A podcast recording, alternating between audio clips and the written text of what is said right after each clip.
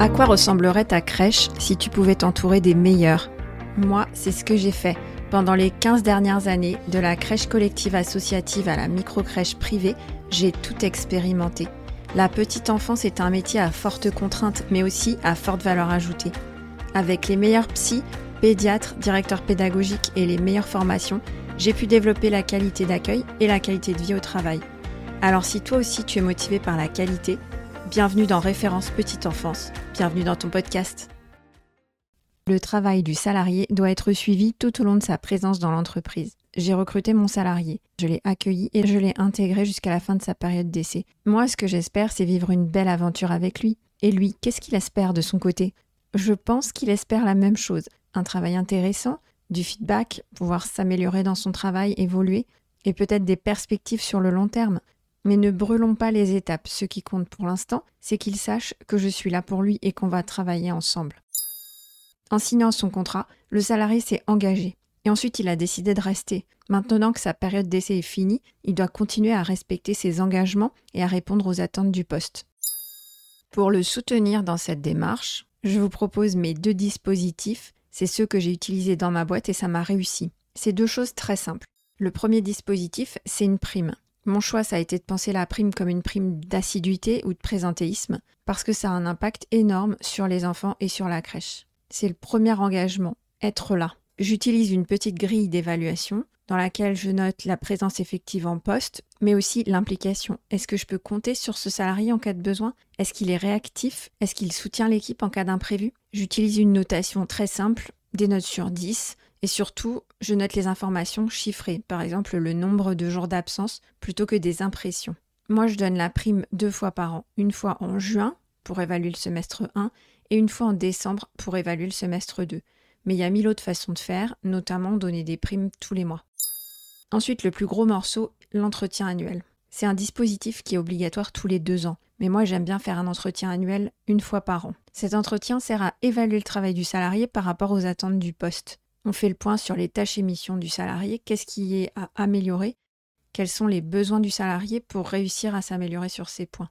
Le but, c'est de donner des axes de travail au salarié et de le soutenir dans sa démarche de travail, soit en mettant en place une formation, ou soit en mettant en place un dispositif de travail planifié avec son manager. Le rôle de l'évaluateur, c'est d'apprécier le travail de son salarié. Il doit connaître les tâches et missions de chaque salarié s'assurer de la compréhension par le salarié de ses missions et des objectifs qu'on lui a fixés. C'est de fixer les bons objectifs, ceux qui vont permettre au salarié de s'améliorer sur ses points faibles. Attention, ça doit être des objectifs réalisables et réalistes.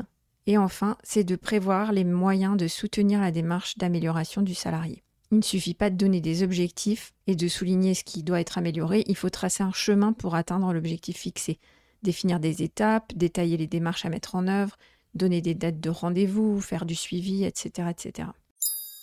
Ce rendez-vous nécessite une préparation. D'abord, je fixe la date. Moi, j'aime bien faire ces entretiens en début d'année, au cours du mois de janvier par exemple. Avec mon équipe, on en parle environ deux mois avant la date pour que le manager ait le temps de préparer, programmer et réaliser ces entretiens.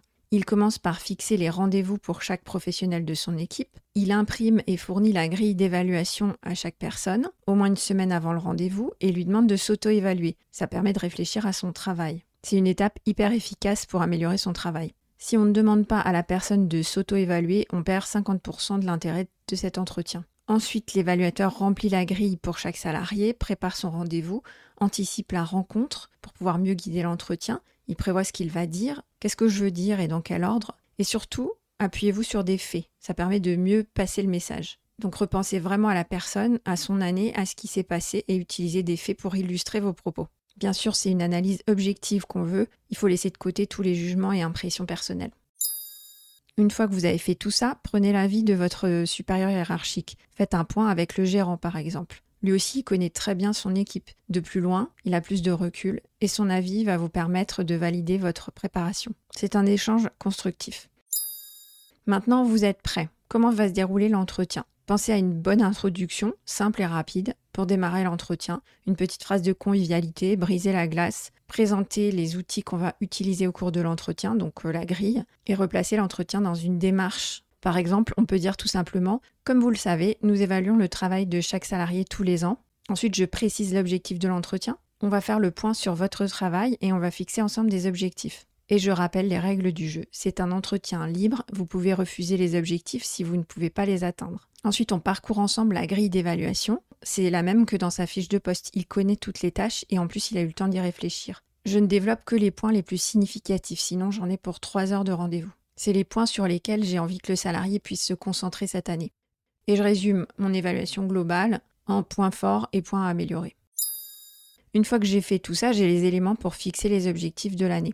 La première fois, bien sûr, on évalue le travail par rapport à la fiche de poste et on n'a pas encore défini d'objectifs. C'est sa première année. Donc on va fixer les objectifs pour l'année à venir. Puis aux entretiens suivants, on pourra évaluer si les objectifs fixés l'année passée sont atteints. Le but de la fixation des objectifs, c'est de donner l'envie et les moyens de toujours progresser à notre salarié.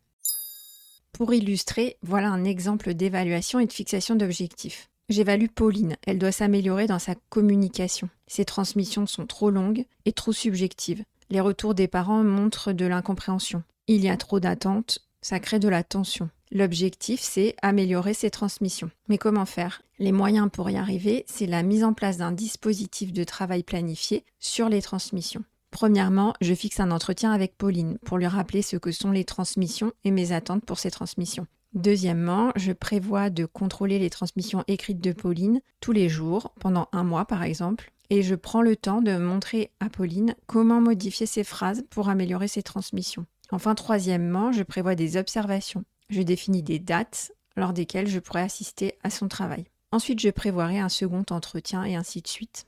En parallèle, je peux aussi prévoir une formation sur ce sujet.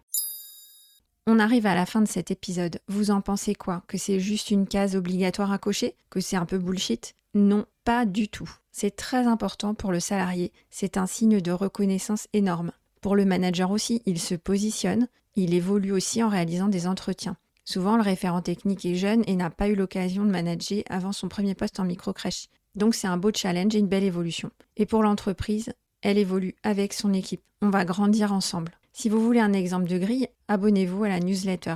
J'y donne plein de détails. À la semaine prochaine. Merci d'avoir écouté cet épisode jusqu'au bout. J'espère qu'il t'a plu et que tu en ressors inspiré. Si c'est le cas, abonne-toi pour ne rater aucun épisode. Parle-en autour de toi et surtout laisse-moi une note 5 étoiles et un avis sur Apple Podcast ou Spotify. À la semaine prochaine.